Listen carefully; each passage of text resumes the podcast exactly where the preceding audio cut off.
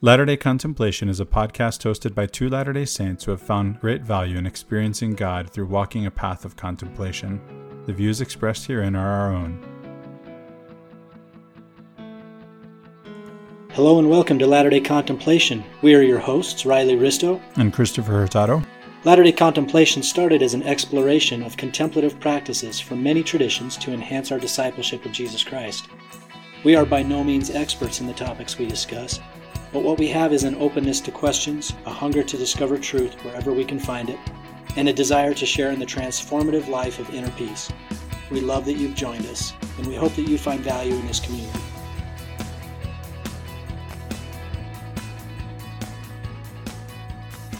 Well, Riley, one of the questions I get a lot, it's probably the most asked question when I tell people I'm recording this podcast with you on contemplation is what is contemplation? So let's talk about that. Yeah, it's it's a huge subject and as you and I discussed doing this episode and how we were going to go about it, one of the thoughts I had was it's such a big subject that it includes so many topics and I just want to try to give people something concrete to begin to establish a contemplative practice for themselves. So why don't we start off with a dictionary definition. That's actually Sounds helpful. like a church talk. Yeah. I think it's actually helpful in this case. I do too. Let's do it. So, contemplation means the action of looking thoughtfully at something for a long time. Now, for a long time can mean I'm focused on this one little aspect of my life or of what I'm feeling in my body for 20 minutes, or it can mean I'm doing this for four years. Right. It's all relative, right? Right. It depends on the approach and what it is you're contemplating and what you're trying to get out of it. There's a lot of factors that play in. So it's all relative, but it, essentially it's doing something maybe a little longer than you normally would. Right. Another part of the definition deep reflective thought. I think that's really the core of it being thoughtful. Being thoughtful, being intentional, being present. Another part of the definition religious meditation. Yeah, and I think we're going to maybe dive into that a little bit as we go through the the various uh, modalities of contemplation. That will be one that we'll discuss a little bit, and that's the, maybe the reason why that was a definition of contemplation, a standard definition, is because in some religious traditions, contemplation p- plays a much bigger role than maybe it does in our own. Yeah, and interestingly, the the last part of the of the definition I'm reading says, in Christian spirituality a form of prayer or meditation in which a person seeks to pass beyond mental images and concepts to a direct experience of the divine. I love that.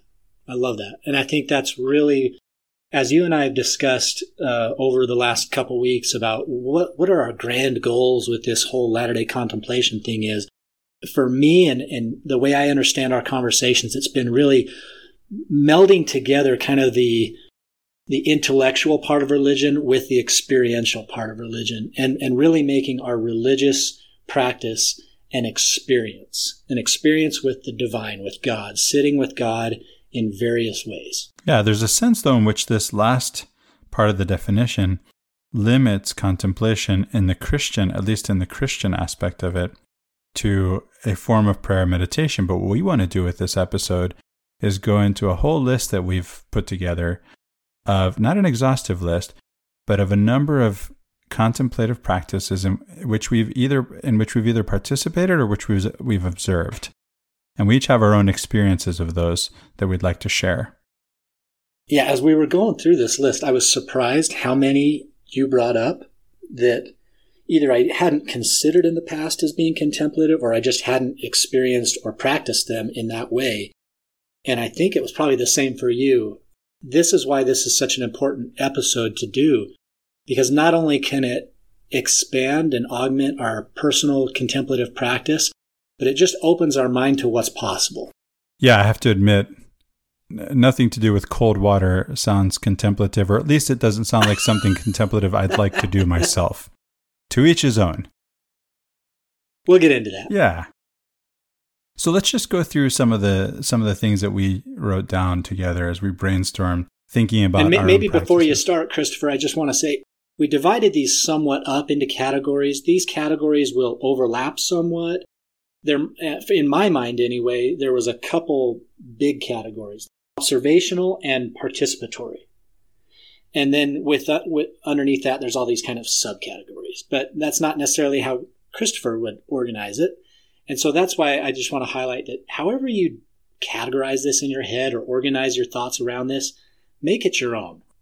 We're just we're we're going to put stuff out there for people. Yeah, because I would say each and every one of the categories that, that we wrote down could be thought of either on the level of participation or only of observation.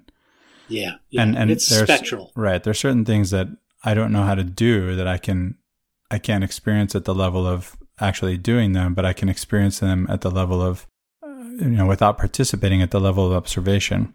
So let's go through some of these. The first category that we came up with is meditative. And this is what most people might, this is what many people at least might think of when they think of contemplation, meditation. Yeah, I think this is kind of the top of the list for most people. Yeah, and we don't even, and, and when I say meditation, I call this category meditative. We only have meditation as one aspect of that, uh, of that category. There are other things. In fact, one of the things that I learned when I learned meditation was to distinguish between mindfulness, meditation, and manifesting, which, which many conflate. Right? These things are often conflated as, and thought of as one and the same thing. For me, mindfulness means noticing. It's a, it's a presence and awareness of what's going on. And that's with all the senses. And part of my meditative practice is that I begin by sort of feeling myself and seeing myself and hearing myself where I am and opening up all my senses and going through and checking checking them one by one before I go into what I would consider my meditation, and that's mindfulness. And there are others there are other ways to think about mindfulness. How do you think about mindfulness, Riley? Yeah, for me it's sensory. When I think about mindfulness, it's observing not necessarily with my eyes, although that's one way, but just observing from a sensory perspective all the different ways in which my my physical presence is interacting with my surroundings. I think I told you about an experience yesterday that I had with my daughter where I, you know, she was kind of zoned in on a book and had been reading for a long time. And I thought, well, let's, let's get her outside and kind of reset the physical body a little bit because her, her mind has been engaged for hours on end, but uh, I kind of wanted to have her reset a little bit. So I took her outside and this was fairly late at night. And we just went through a checklist of the, the senses, the five senses. And of course, people say, well, there's six senses or seven, whatever. That's fine. I'm just saying we went through, you know, sight, hearing, touch, taste, and seeing. Or sight, I already said that one. Anyway, the five senses, we went through all of them. And one by one, I just had her try to observe using that specific sense what was going on around her, her surrounding environment. Um, from smelling essentially dead plants because we're in the middle of winter in Utah but uh, just trying to really key in on each one of those senses. So smelling things, seeing things, listening to things. And there's like the front level, most noticeable sounds, and then there's those ones that are buried in the in the background. So differentiating between foreground and background noise and, and such. And it was a nice experiment for her to just be mindful of her environment. So that's what I think of when I think of mindfulness. Yeah, when you say foreground and background, part of what I do is notice the loudest sound and the faintest sound, the brightest light and the and the dimmest light, and and and, and so on through the senses. I noticed too that you did that while walking, and that'll come up later. And again, these these practices can overlap. So the next part of my meditation involves sitting still and focusing on my breath, which you could do you, could sit still, and that would be a form of contemplation, just the sitting, just focusing on your breath. But what I do in my meditation is I sit still, I focus on my breath, and I repeat a mantra. And the mantra that I repeat is generic. I got it from the book I learned from, which was Emily Fletcher's book, Stress Less, Accomplish More. And that's one.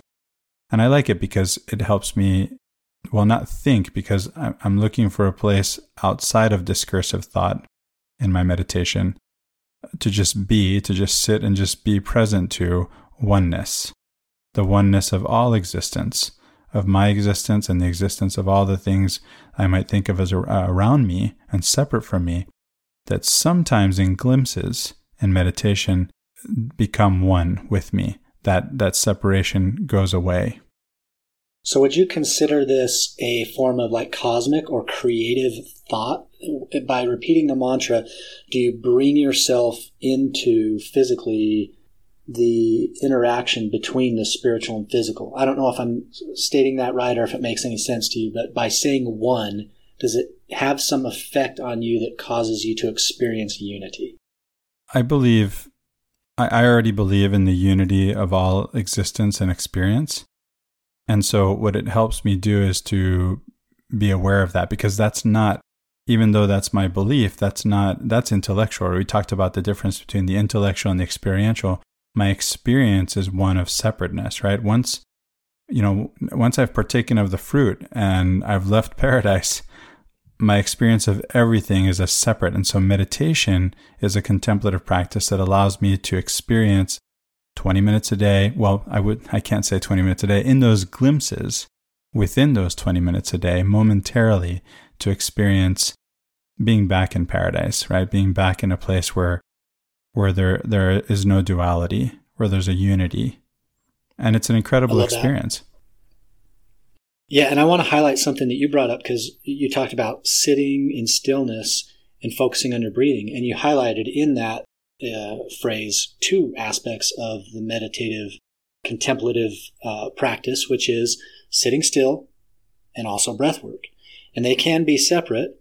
They can also be brought together. And what you'll discover is when we go through this list that many of these put in combination with each other can augment and enhance the experience.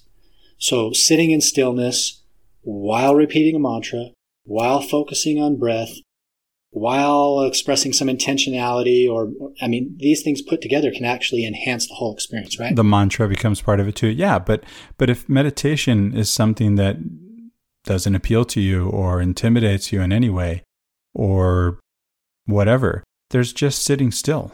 You were telling me something about sitting still.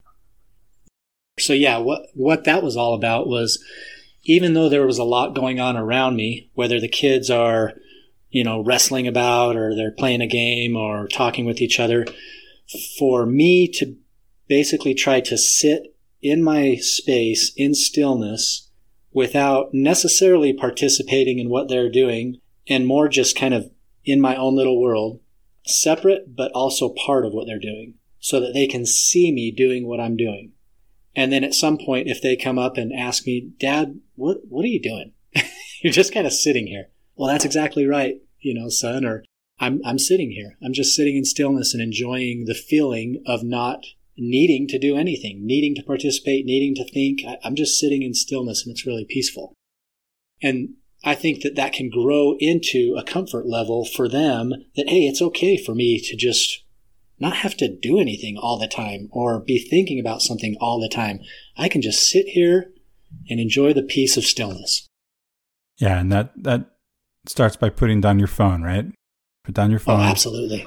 And you maybe put aside your Uh, cares or concerns, or you could reflect on them, right? Maybe this is a way to, instead of evading what may be psychically, you know, what may be background noise, you can actually ask yourself, what's going on with me?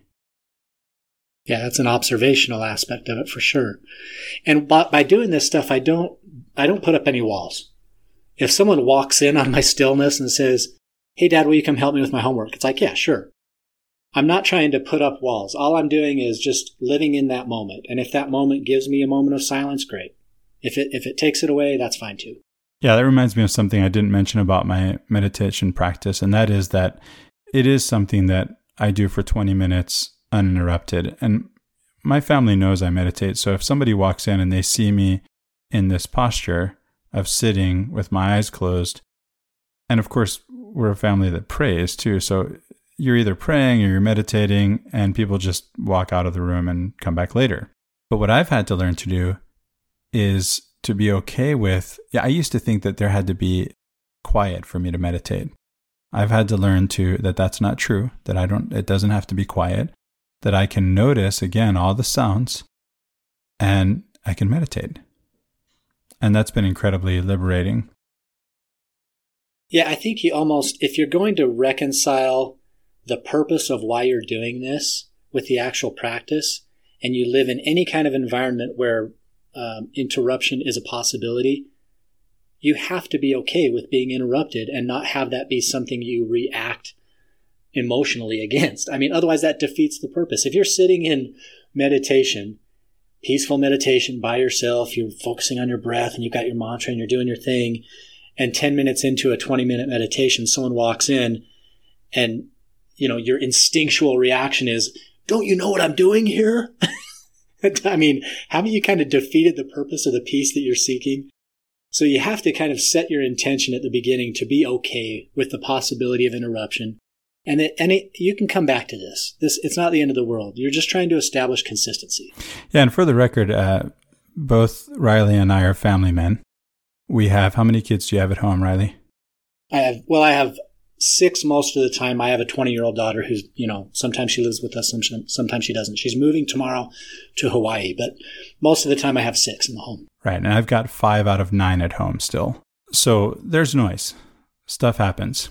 So we talked a little bit about breath work in the context of meditation. We talked about also just sitting still and how that can be a part of meditation or not a part of meditation. What about just breath work? I have a friend that taught me that meditation for him was just any time you take a breath and your focus is on your breath. Of course, you breathe all the time. If you, if you stop breathing, there's cause for concern, right? But if, but if I just take a minute and I say, breathe in, breathe out, and I, int- and I was doing it intentionally and focusing on it, that's a meditation. One breath. That's all it takes. Do it and you'll notice the stillness in it, in that one breath. We talked about in previous episodes when I was with Shiloh this exact topic and how important breathing is, the not only literal physical importance, but symbolic importance, what it represents in, in religious history and traditions. There's a lot to this. We could spend an entire episode on breathing, its importance, its effects. But I guess what I want to draw attention to is, is kind of what you're talking about is there's many way, there are many ways to experience the contemplative aspect of breathing beyond just sustaining your life. Obviously, thinking about how it sustains your life would be contemplative, but there's so many ways to augment the experience or just observe the experience in a different way with different um, intentionality up front. So, for instance, from a, a religious standpoint, you know, a Christian religious standpoint, or Hebrew, for instance, or Jewish. So the word for spirit is the same word for wind and for breathe. And you would know this better than I. You're the polyglot. But so, you know, having that connection between that is just kind of a natural expression of something that you can experience. The spirit coming in, I mean, and it actually is pointed out this way in scripture. When, when Jesus gave the Spirit to his apostles initially, it wasn't on the day of Pentecost. It was, he breathed upon them. When God gives Adam and the breath of life, you know, that's, that's his spirit, the breath of life. That's the exact, the actual phrase that's used in the temple, for instance. And so I think breathing in the connection with spirit is really important.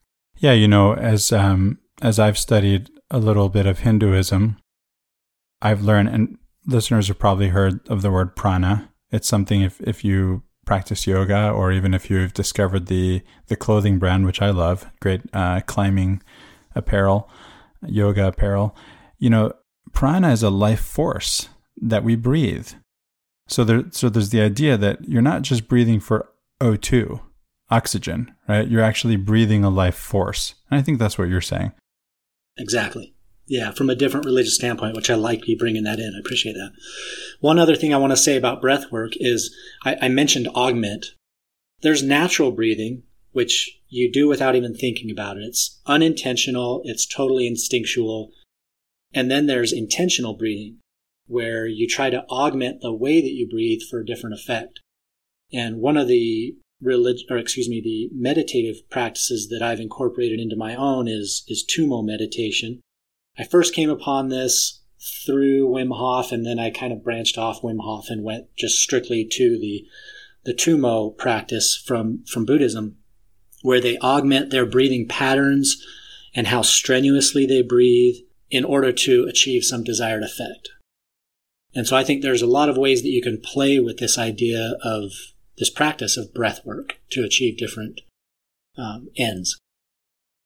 The last part of my own med- meditation practice, again, starting with mindfulness, moving into meditation. Now, the last part ends with manifesting. And again, manifesting is something that can be done as part of a meditation practice or it can be done in and of itself, separately. Mindfulness, excuse me, manifesting to me means at the end of my meditation, before I finish it, right at the end, I take a moment and I imagine myself having already accomplished some goal, some de- or some desired state. Let's say there's a relationship that I'd like to heal or a book I'd like to write. I can take a minute and just envision myself having already done that. I can see myself with that person uh, and uh, with that relationship healed, together, smiling, laughing, joyful. I can see myself opening the box from the publisher with the books I, with the book I wrote and sharing it with my family. That's how I end my meditation. And again, this is something I learned from Emily Fletcher. We've mentioned in prior episodes that I'm kind of a jock. And from an athlete's perspective, when you visualize the end, and I'm not saying visualization is necessarily manifesting, but I think it's a form. When you visualize the end before it's happened, your effectiveness in accomplishing it increases substantially. Absolutely. And that's the idea. This is the first creation, as uh, Stephen Covey put it. Everything, and it's just something that comes from from our, our tradition, from our religious tradition, right? There's the first creation that's spiritual, that's intellectual, and then there's the second creation, which is the actual physical creation, the actual the one that actually brings you into action. So unfortunately, there is work to do besides just uh, visualizing. And this is maybe where this stands apart from the idea of the secret, which is a little bit controversial. On the face of it, it, it may look like we're saying the same thing, but the difference is this is only the first creation. The second creation involves actually doing the work. Yeah, I think you could just, if you wanted to break it down to a simpler way of understanding for people who have no idea what this is, you know, people people put together a budget, for instance, of their home expenses and, and income. It's sort of like preparing a budget for whatever it is you want to do. You're planning it out ahead of time. You're visualizing what it might take to accomplish this. And then you take the steps to help it play out the way that you envisioned. I don't think that's anything controversial, really. I think it's more a matter of just trying to increase the chance of being effective in whatever it is that our intention is leading us to. Right. And again, since contemplation is about focus, I, I can tell you from my own experience, I've talked about this before in, in the in, in the context of the secret, and that is that at one point in my life, I really wanted to have a sailboat, and I put a lot of focus into that. I thought about it constantly. I shopped online, or back then you had um, I had to actually go collect pamphlets. So I went and looked at sailboats, and I collected the pamphlets, and I'd sit at home and look at them, and I'd think about budgeting comes into play, right? How am I going to do this? How am I going to get this? But it's focus, right? My focus was so intense. I just, and by the way, it may not have been good for me to get a sailboat. I'm not saying it wasn't, but you could imagine uh, something you'd like to pursue that might not actually be beneficial to you in the end. Fortunately for me, this didn't play out that way. I ended up buying a sailing school and having three sailboats. And that was because I had this intention and I had this focus. And that's that's another way of thinking about manifesting. Yeah. I like that. Good. So the last thing on the list here in terms of meditative practices is loving kindness. And and this isn't an exhaustive list again. This is just what we came up with as we talked before we hit record loving kindness. Didn't you say, Riley, that you'd put this maybe somewhere else? Um, no, I mean, I like where it's at. What does it mean to I'm you? Just, it's, it's about setting your attitude for me. What, what is going to be my orientation in the coming day, week, month, year, whatever, um, or moment? What is my orientation? It's towards mercy, love, kindness, forgiveness, that kind of stuff. So that's that's kind of what it is for me. It's all about orientation. And it fits here in meditative practices because this is something you sit still and do, right? If you're setting, for instance, a compass, a direction, right, and you're aligning the needle of the compass with the direction you want to go, that's kind of what the, the way I would relate it. Yeah. So for me, another aspect or possibility of loving kindness and this is what I learned from eh, you know in studying Buddhism, is the idea that I can just sit here wherever I am, and I can feel love and kindness, and I can express it without words and without even being present to the person that I'd like to express that loving kindness to, and that that can be beneficial, obviously to me, but but maybe even to them. Even if I don't say anything, even if I don't pick up the phone and call them, that I can just people talk about things like this in terms of sending out good vibes, right? Good vibes. Something good like vibes that. only. I like it. Yeah. And so that's that's another practice. Now prayer. You and Shiloh recorded an entire episode on prayer. Yeah, we have a, another non-exhaustive list of I think I wrote down I don't know 25 or so different types of prayer that we kind of brainstormed on. And maybe the ones that you've got written down here, Christopher, are are more categorical, but they are. Nevertheless, I think that there are so many forms of prayer. I mean, for instance, something that doesn't immediately come to mind, but may for Latter Day Saints is the song of prayer, a hymn, uh, or uh, you know, the song of praise being a hymn under. Uh, I'm not sure what the, how they how they say that, but the essentially that a song or a hymn is a form of a prayer. Right. I agree and and I've experienced that myself. And I turn to favorite hymns in times when I want to. So, for example, if I'm if I'm contemplating the vastness of creation, then there's a hymn for that, right? I can turn to that hymn. What is the hymn? O Lord my God, when I in awesome wonder, I don't remember the title. Consider all the worlds thy hands have made. So what I want to do how with great thou art, right? how great thou art. That's it. Yeah, thanks. So what I want to do with with this section, since you already have a whole episode on this, we have one that you recorded with Shiloh. It's just to say there are these three kinds of these three categories of prayer, and this is true in most religious traditions, and it's true in our tradition. You have canonical, you have supplicative or petitionary, supplicative and petitionary being synonymous and then you have the prayer of the heart. And so a canonical prayer just means a set prayer that's repeated. For many Christians, that's the Lord's Prayer. The Lord's Prayer is not something that we use as a canonical prayer in our religious practice, in our tradition, but it is something that I use in my own spiritual practice, in my own contemplative practice and that may be because of our background, right, Riley? I have a, a, Lutheran background, you have a Catholic background, and that's something we brought with us. And I'm always looking for, I, I'm not only willing to keep anything I brought with me that's good, but I'm always looking for what can I find in other religious traditions. I believe in this idea of holy envy. You know, what if I were to pray five times a day is a question that that occurs to me in that in that context, right?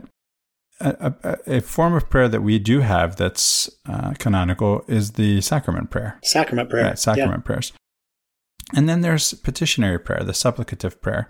So, to bring in uh, an example from another tradition, in in the Muslim tradition, you have five daily prayers. These are canonical prayers. There's a performance. It's it's very physical, actually. In fact, it without going into too much detail, it it goes through it takes the muslim through all of the postures of all the different levels of creation on the hierarchy of being that that god has created. And that's part of the experience. And it includes uh, reciting the the opening surah uh, of the quran which is the, called the opening the fatiha. And that's like a lord's prayer because it's used every day in that way. But what what maybe people don't realize is that Muslims also pray the way Latter day Saints do. And, and this is what I'm getting at. The, the supplicative prayer, the petitionary prayer, is the everyday prayer that you're probably most familiar with as a Latter day Saint, which is I have something to be grateful for, I have something to supplicate or to petition the Lord for, and I'm saying a prayer. Finally, you have the prayer of the heart. And the prayer of the heart, the idea of the prayer of the heart is this idea that you can pray always. The idea of always being in an attitude of prayer, that you don't have to bow your head and close your eyes and fold your arms. And in fact, there are many ways to pray, and, and folding your arms and bowing your head and closing off may not even be the best way uh, to do it. Uh, oftentimes, supplication is made with with folded hands or with with outstretched arms and and open hands, right? So for me personally, in my contemplative practice, in my prayer prayer practice, I practice all kinds of prayer, and I and I practice different prayer postures. But the prayer of the heart is something that you can do in your car. You can do it while you're cooking. You can do it while you're doing the laundry. This is this is remembrance of God, and we we actually covenant in our in our sacrament um, experience to remember God, and that's that's what I think of as the prayer of the heart is remembering God, having a constant remembrance of God. And this is something that has to be done intentionally because we forget. And that's why the Book of Mormon tells us over and over and over again remember, remember, remember. Have you ever counted how many times the Book of Mormon says remember, Riley? I, have haven't have counted them. I haven't counted them, but it's a lot. And it reminds me of the the idea from again from Islam, the of dhikr, which is a remembrance, a reminder that the Quran, which is the Muslim scripture, is a reminder. Why? Because the human being forgets God and has to be reminded.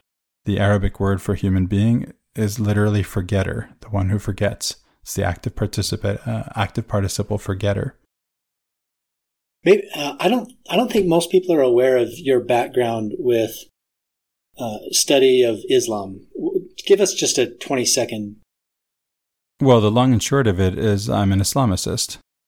I mentioned that in our first episode together. I'm an Islamicist. As an academic, I study Islam. And I love having that to contribute to the podcast because that it's a very rich cultural religious tradition that many in the West just don't put any time into being familiar with. Sometimes because of prejudice, sometimes because of just it's just not among us, especially in the Latter day Saint community. There's just, we don't maybe see a need for that. But it's a very rich tradition that can really enhance, at least the study of it could really enhance what we're trying to accomplish, right? Right. And as an amateur, that's my academic work. As an amateur, I study all religions for the same reason. Uh, well, not for the same reason I do my academic work, but for, in terms of my own spiritual practice, for, for, whole, for the sake of holy envy, for the sake of what I might learn that I might incorporate into my own spiritual practice, or what I might learn that might help me understand my own spiritual practice as it is uh, better. So we went through kind of these categorical explanations of the different types of prayers. And for people who want maybe more granular information on that, let's refer them to our episode eight of Latter day Contemplation on prayer. And let's go on to the next uh, next category of meditation of uh, contemplation, contemplative practices. Yeah, so we called this visual and performing arts. And what we mean by arts, visual and performing, by visual arts we mean painting, sculpting, um, and then you have as examples, right? That that's not an exhaustive list by any means. By performing arts, we mean things like dancing and music. There's even, as Riley brought out in our discussion uh, when we were planning for this, culinary arts. There's a my wife calls the the kitchen her happy place. There's a form of of being. You're a jock, you said, Riley. There's a form of being in the in the zone In the zone, that occurs for people, right? Yeah. That occurs for people in different activities. And they can be, these, these are some examples of some of those activities that can be contemplative, that can help us to, to get away from our discursive way of thinking, by, by which I mean going from one thought to the next, to the next, to the next, to the next. That's how our brain usually works. And by the way, it's doing it all the time, whether we want it to or not, whether we're, whether we're intending it or not. And so this is a way to break away from that. And these aren't things that I think most people would look at and say, oh, that's contemplation. But they can have an effect that is either very similar to a more explicitly contemplative practice, or that some might, that are really in the flow state or zone, as you said, they might consider it just straight up contemplation. That's, that's the effect for them. I'll share a couple of, uh, of examples from my own experience and practice. When living in Houston, I live in Bakersfield now, so I was in a world city, a large world city. Now I live a couple of hours from LA where I could go do this once in a while if it weren't for the present pandemic. But while living in Houston, every Thursday when it was free to Houstonians to go to the Museum of Fine Arts, I would go to the Museum of Fine Arts where I would go stand before the same paintings every time. Paintings that I love, paintings that spoke to me in some way, and stand and look at them. I would contemplate them. I would look into them and think about them deeply. Now you're highlighting the observational and I think maybe people were initially thinking of the creative side, doing it themselves or participating in it. But you're you're talking about being an an active observer. Right. I don't have to know how to paint to do this. Right. I can I can appreciate painting and I can appreciate art in the same way that I do nature. And some of the paintings I looked at were of nature. Others were, well, there was the Windmills of Amsterdam by Van Gogh. That's architecture. And I actually, I tend to take pictures of of architecture when I travel. I, tra- I like to travel and, and I, I like to take pictures and I take pictures of buildings more than I do of people or of other inanimate objects. I have many pictures of bicycles from all over Syria. And photography can be one too, because again, what am I doing? I'm, and photography is a, is a visual art, right? I'm focusing on something. I'm looking through that lens and I'm maybe shutting out all the other experiences that are possible and focusing on one. But what happens is, in that focus, I become, it, it's paradoxical because it, I become one with all of them. It's amazing to me just listening to you speak how much metaphorical language you're using that relates directly to photography, but could apply to so many other things. Okay. You're talking about focus and lens and, you know, um, yeah. I mean, those are, those are photography related terms. That's right. Specifically. That's right. And I wasn't thinking of photography when I was saying them. I was thinking of the activity as contemplation. Yeah, but I think that helps people to relate how how it plays into it. Yeah. And then, you know, there's there's actually doing art. You know, I'm not a painter. I do draw. Some people doodle. Doodle can be a form of contem- doodling can be a form of contemplation. Yeah, I bought my daughters one of those. Um, I can't even remember what they're called, but it's essentially a circular diorama that you know you, you rotate this protractor type thing around in a circle and, and you draw multiple circles on top of circles, almost like a Venn diagram, and eventually you come up with some really cool pattern. You know. You know, I'm so glad you mentioned that, Riley, because the purpose of a contemplative practice is to draw closer to God. That's what we're here talking about, right? To get to know God. And to get to know God, I have to get to know myself. I am created in God's image. I am I myself am accessible to myself if I'll stop and listen and or stop and look. And we we tend to be so busy that we don't unless we have an intention to. And that's that's what we're talking about here to have the intention to take up one of these practices, one or more, and to seek to get to know ourselves better. And when uh, your daughter's activity reminded me of the drawings that Jung found that his patients, that Carl Jung, the psychologist Carl Jung, found that his patients would do that were mandalas that that just come out of a, a doodling way of being, really, but that express something from deep within the psyche that he found across across the board in all the cultures that he explored. And so I think that shows us that that points us again inward. So my brother is an artist and he's got a very unique creative uh, process. The expression is something I don't recognize in other artists' work. And I've minored in art history and I spent a lot of time studying paintings and whatnot. The way my brother creates and, and what the output is is something I don't see elsewhere. It's pretty abstract, but yet there seems to be something within it that comes from within him. And I like that you brought up that it becomes an outlet and it also helps us relate to God. I was thinking of the phrase in the temple, and I think this is benign enough to share, but where he says, See yonder is matter unorganized.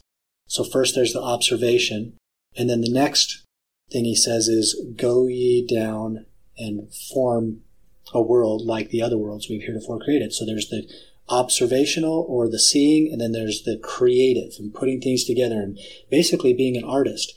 And I think the reason why most people they look at this list perhaps under the visual and performing arts category and say, how's that contemplative? How's that contemplation? Because the point of contemplation in general, the purpose is to draw us closer to God. Well, one way to do that is participating in the creative experience. Exactly. Observing and participating in it.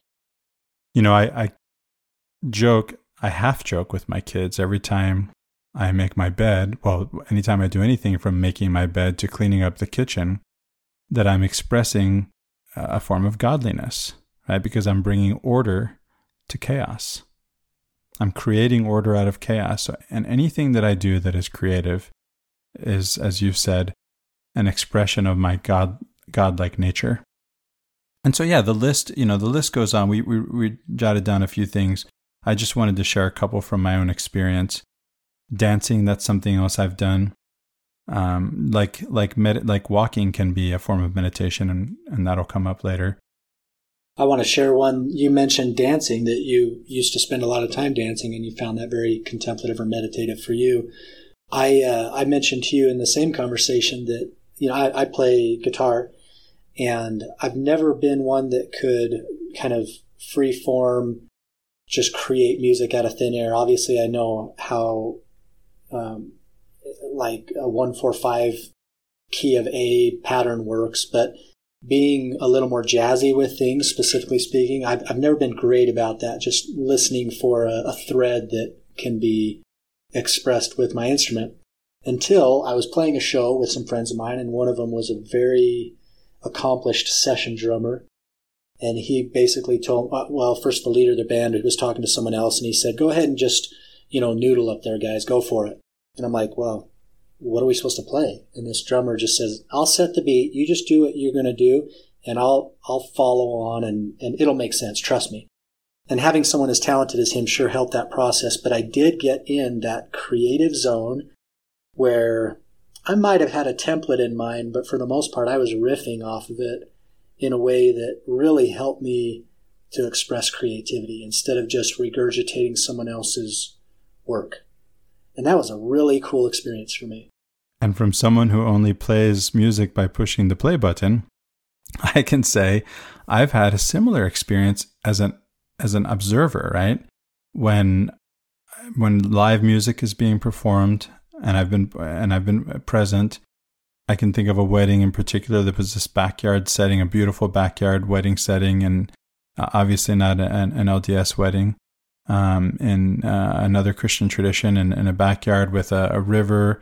You know, we're in a space between on the lawn between the river and the house. And the wedding is over, and we're sitting around, and the band, the jazz band, is improvising. And they get into a trance and they just sort of play off each other, right? And before you know it, you as a listener are also in a trance so they're they're participating in the in the way that you did, Riley, but I'm participating in, it also as a listener.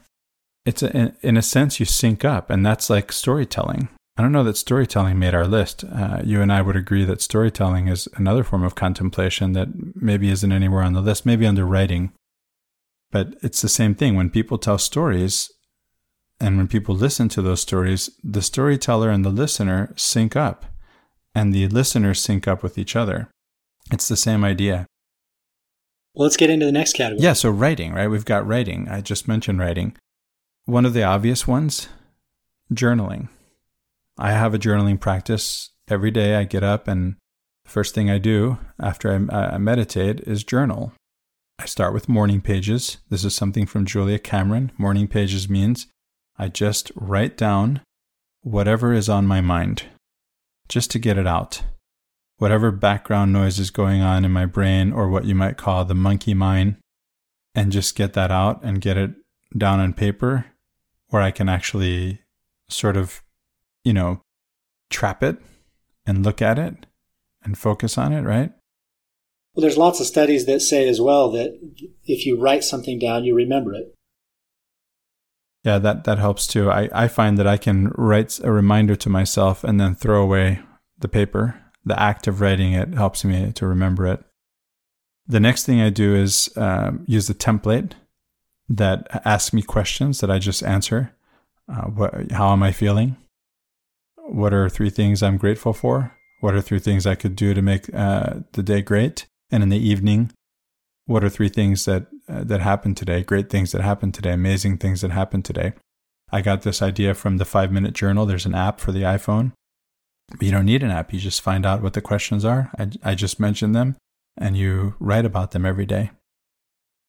That's this is an area where I have not put in any. Well, I shouldn't say any. I've got a journal, but um, I, I don't put in a consistent daily practice. So this is a way that I could enhance my own practice. I love it.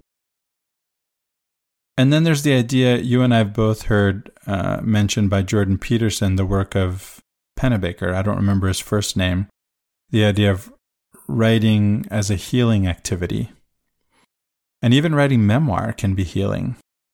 Journaling is a form of the kind of journaling that, that Latter day Saints are most familiar with, the idea of writing down, keeping a record, right, of your of your life. Personal history is, is yeah, a form of, of memoir writing.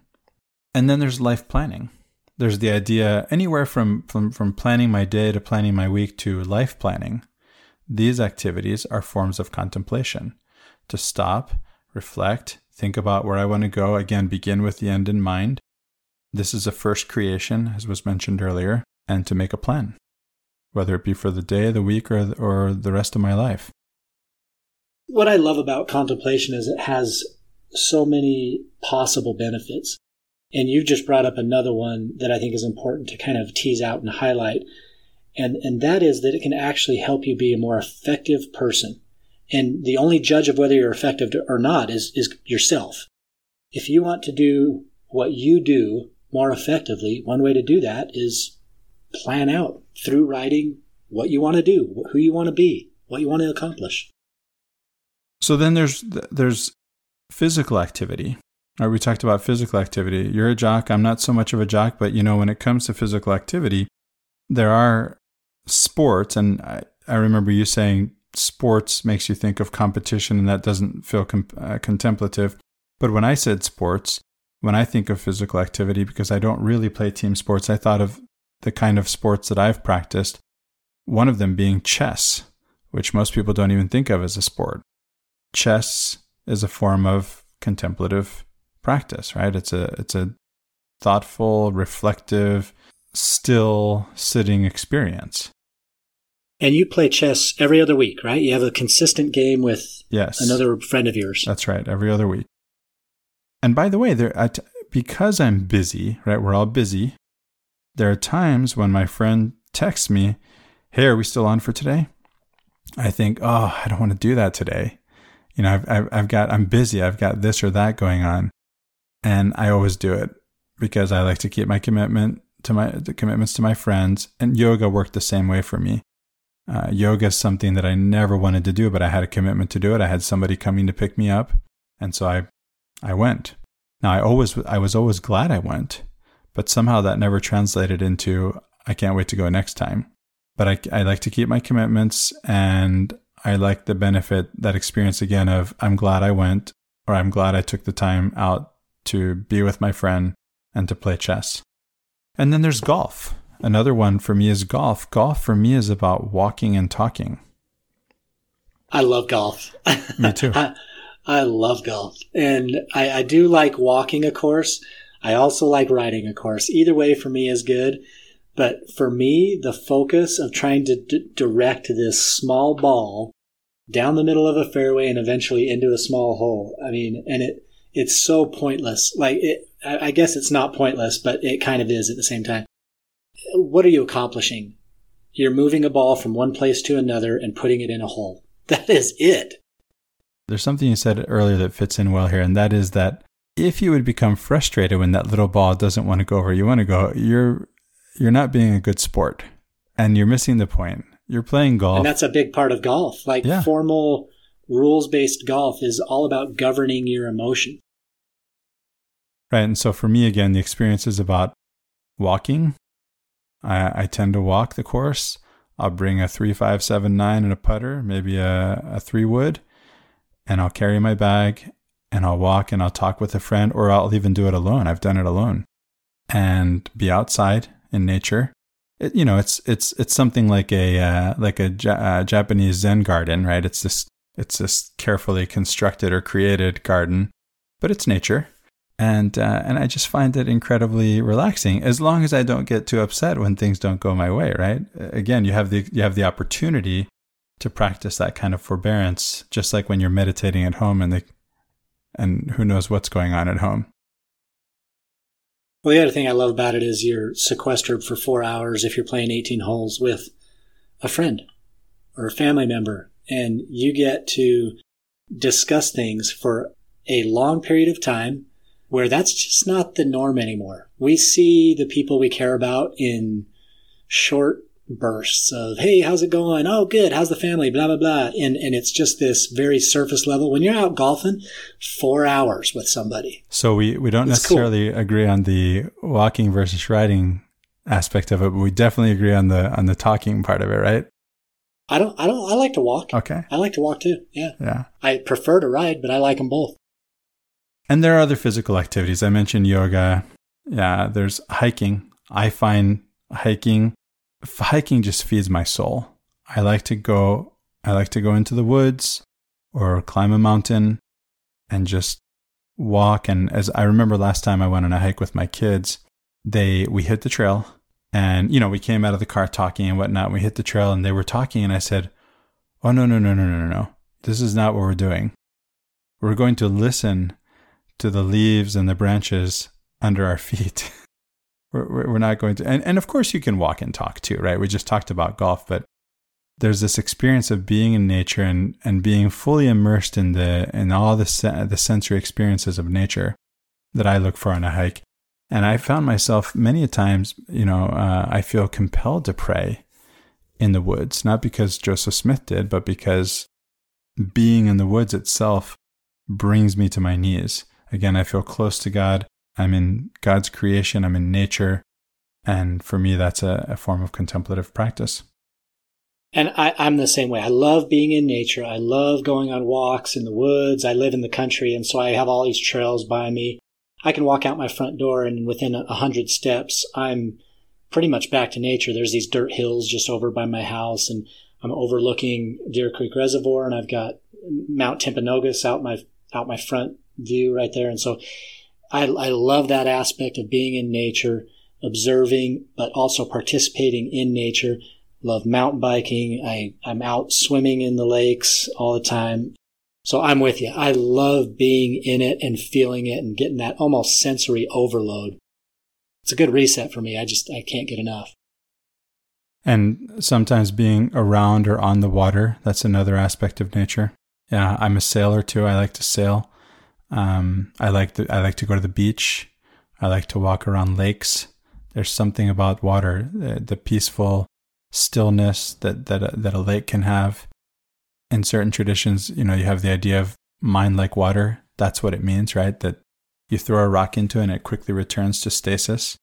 Now, of course, there's also the uh, those experiences I've had where you were in some sense in a struggle against nature. I can remember a night sailing from it was either Port Aransas or Port Arthur to the Galveston Yacht Basin, coastal cruising.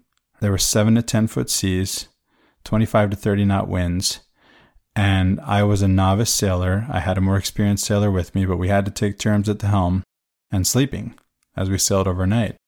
And I remember Ralph was his name. Ralph came above decks and said to me, he saw me just struggling with, you know, as you as you're rotating on all axes and trying to and trying not to get seasick, which again is a mental focus game, a lot like you mentioned in sports. Well, this is a sport, right? Sailing is a sport.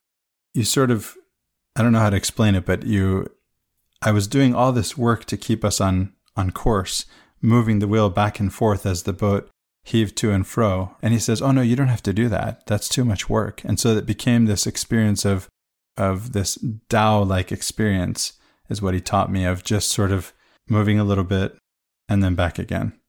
Just a little bit and then back again. It's it's hard to explain, but you just it's this power of doing without doing that you that you read about in in um, in works like the Tao Te Ching. using the power of the element to help propel you or getting getting in the flow of whatever was happening. Right, instead of fighting it. That's exactly right. That's it. Yeah. So then there's reading. Reading's a big one for me. You know, um, there's a whole list of, of course, there's reading scripture. And again, I know that you and uh, Shiloh recorded an entire episode on Lectio Divina of this idea. I think we did. I think we've, I'm, I'm not sure if we've done a whole episode on it. I oh. think what we've done is just discussed it in a lot of different episodes because okay. it's important to me. So it's come up. Well, um, yeah, I mean, just just briefly, Lectio Divina is a, a practice of literally divine reading. You grab your scriptures and and really Lectio Divina can be applied to anything. But the specific process that was developed in the Catholic tradition that I've adopted myself in my own practice is to read scriptures and when I'm doing so, it's usually a short passage or it's a, a categorical passage. It's related to some category of thought that I'm studying or wanting to delve into. And once I read, then I, I, come up with kind of the main idea I want to wrap my mind around and get my spirit wrapped around as well. And so then I'll meditate on whatever it is that came out of that reading for me. And then following that, I'll pray about it so that I can involve God in the process and, and feel the the Holy Spirit's influence on that same topic that I'm studying. And then lastly is the contemplative side of it, which is just to sit with the ideas, sit with all the feelings and then go about my regular day, but having it always in the back of my mind. And then the very last step, of course, is taking whatever it is I've learned and incorporating it into my life, whether internally or uh, externally in form of service or whatever. But that's that's kind of the Lectio Divina process for me. Another practice that I've incorporated into my own contemplative practice, spiritual practice, is reading set prayers. Set prayers are not something other than the canonical prayers we mentioned that, that we tend to do as Latter day Saints, but I remember picking up a beautiful illuminated book of prayers written by Marianne Williamson. The book was beautiful. The prayers were beautiful. I sat at home alone and I read these prayers out loud. I, I prayed them. I shouldn't just say I read them. I prayed them. And I, I prayed these prayers that I read out of this book. And I sat alone and read these prayers and prayed them. And it was a deeply spiritual experience. It was, it was, it was something really powerful. Uh, so that's something, that's something else. I don't know if you ever did anything like that, Riley. Well, as far as set prayers go, kind of those canonical prayers that you mentioned before, I've I've practiced a few of those. Obviously, the Lord's Prayer was one that came out of my Catholic background, but I also adopted the Jesus Prayer from the Orthodox tradition, and they they tend to repeat it over and over and over, and sometimes throughout a whole day, and just to kind of orient their mind and keep them focused on the Savior. And I've done that several times as well, and it's it's been really beneficial. But no, I, I agree. I I have, and this wasn't a, a case of reading. These are short prayers, but I've also in my grandpa's basement. He's got, he's a, he's still a practicing Catholic. He's got books and books of Catholic prayers, and these are again, these are set prayers. Sometimes in poetic format, sometimes they're not, but they are organized around topics. So it might be a prayer of mercy or a, a prayer of grace or prayer of faith or whatever and you can go through and, and read these and, and pray them as you're talking about uh, with Marianne Williamson. Same type of idea. Yeah. So another practice that is as maybe as foreign sometimes or intimidating sometimes as can be meditation. It's not foreign in the sense that you've never heard of it. It's just something that, oh, I've tried that. I didn't, you know, I couldn't do it right. And there really is no wrong way to do it. Um, but poetry, poetry is something that some people find intimidating or they're not interested in it. Oh, that's not for me. That's too whatever, whether it be meditation or poetry. I've seen people react to both in the same way. And I myself wasn't as interested in poetry as I have become. But reading poetry can be a form of contemplation too. And reading novels, even reading novels, it's a documented, you know, it's it's something that people have published studies on this that you become more empathetic when you read novels. And I don't read a lot of novels. Um, I, I was saying to you, Riley, that maybe I should read more novels. But I do read poetry, and I enjoy memorizing poetry too. Whether it be memorizing hymns or memorizing poetry or memorizing prayers, that's something that I can always have with me. Even if I were to be uh, imprisoned and everything was taken from me, I'd have whatever I've memorized with me, and that can be powerful. And I can have, of course, through meditation, experience of just being with myself too. That helps. Talk a little bit about the. Uh, oh, I'm sorry. I was just going to say, talk a little bit about the tradition of storytelling, maybe just verbally, without without the writing aspect of it, and how that can sync up both the listener and the teller. Yeah, there's something powerful about oral storytelling. So I, I spent a, a few months in Damascus, and there's a storyteller, and has been for I don't know how long. I mean, I'm talking decades um, in the same place every day telling stories. Now, I actually didn't get to experience it because, uh, ironically, he wasn't there when I went. There's this idea of having someone just telling stories. In Spain, they there's someone always reading Don Quixote out loud. 24 7, 365, year after year. It's something you can volunteer to do, I think. There's something, there's something about stories, you know, that a lot of the stories, there's the idea of myth, right? Myth is just a fancy word for story. It's from Greek mythos. Uh, and a lot of the, a lot of the stories that we, that we tell, some of them are religious, right? But a lot of them, almost all of them, I think all of them give us a sense of identity and meaning and purpose and that's that's their purpose and and their stories that we share and so sharing stories too just telling stories sitting around a campfire we've all had that experience it's a lot like that experience of syncing up that we talked about between musicians if you just sit around a story and start telling uh, sorry sit around a fire and start telling stories you'll get the same kind of experience well there's this effect that stories have and i think it's most obvious in children and you see it play out. Children bouncing off the walls. If you leave them to their own devices, you know, and don't give them any direction or anything like, it's like bang, bang, bang, bang, bang, bang, bang. They're bouncing all over the place. And uh, especially in the winter, oh my gosh, it's snowing outside. It's cold. They don't want to go outside, so it's just like bouncing off walls. But there's this lady at our library. They all call her Miss Sally. And Miss Sally will sit the kids in a circle and read a story, and they love Miss Sally. She tells the best stories. Sometimes they're her stories, sometimes she reads them, but in any case, it brings the kids into rapture and they're just like, wow, I'm focused. I'm not going to say a word because I don't want to miss a single beat of this story.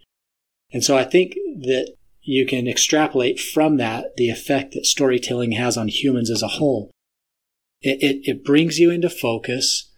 It blocks the outside world and all of a sudden you join the world of fantasy and magic and, you know, imagination. And it's, it's pretty cool. Yeah. So moving on to another category, we have the experience of nature. Now, we've talked about hiking, we've talked about golf. All I really want to say here, Riley, is just that there's sunrises, there's sunsets, there's water we've already talked about. There's being in the woods, there's the mountains, and some of this some of these things have already come up, but there's something there's something about nature you can't find indoors. There's indoors you're in a man-made environment outdoors in nature, you're in a God made environment.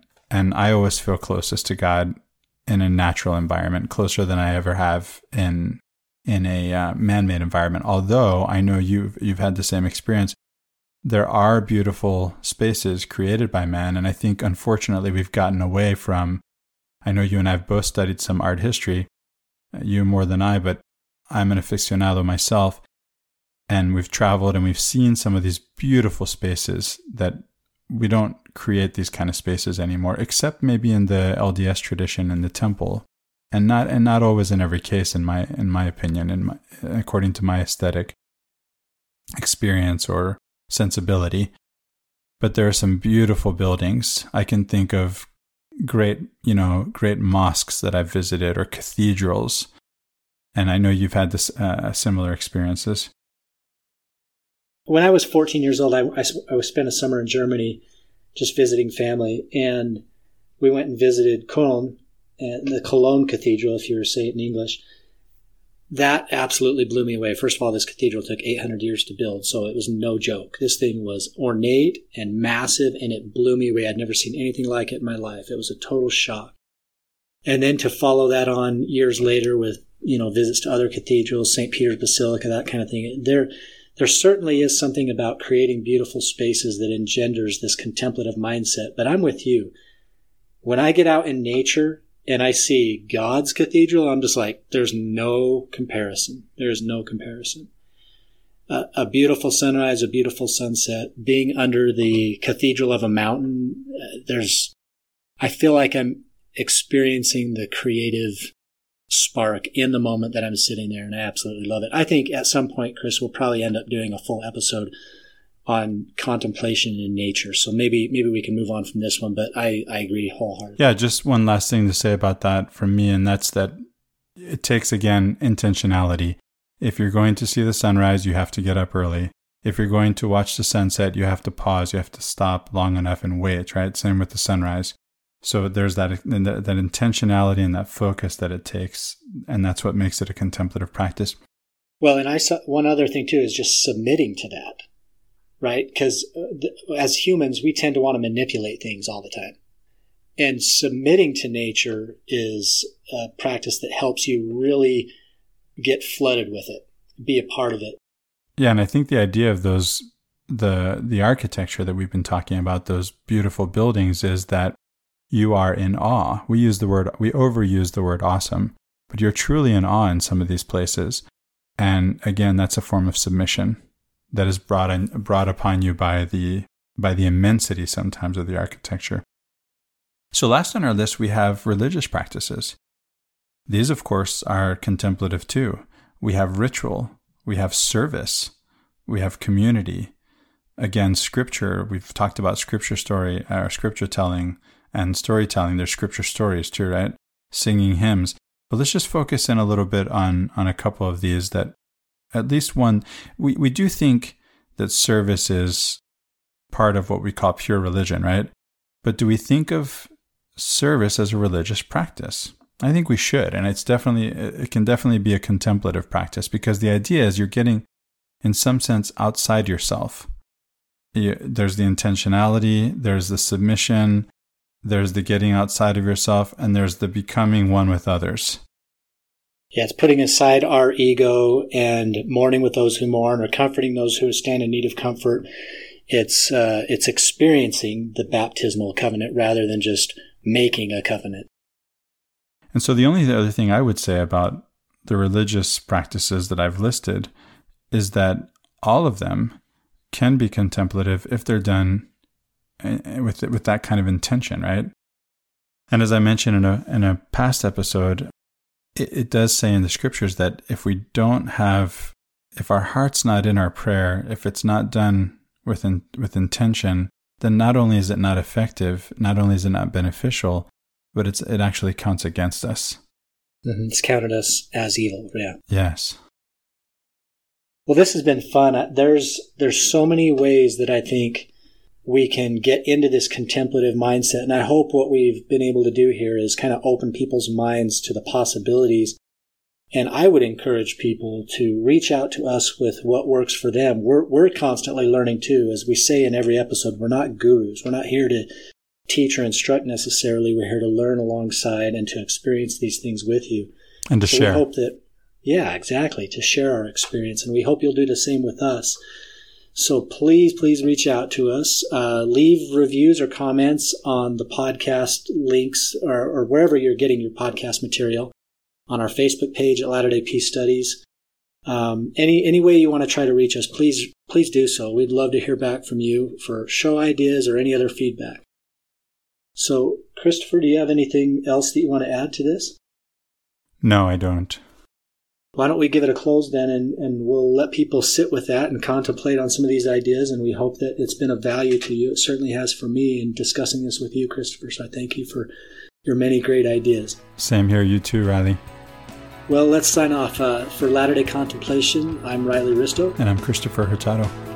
Have a great week, everyone.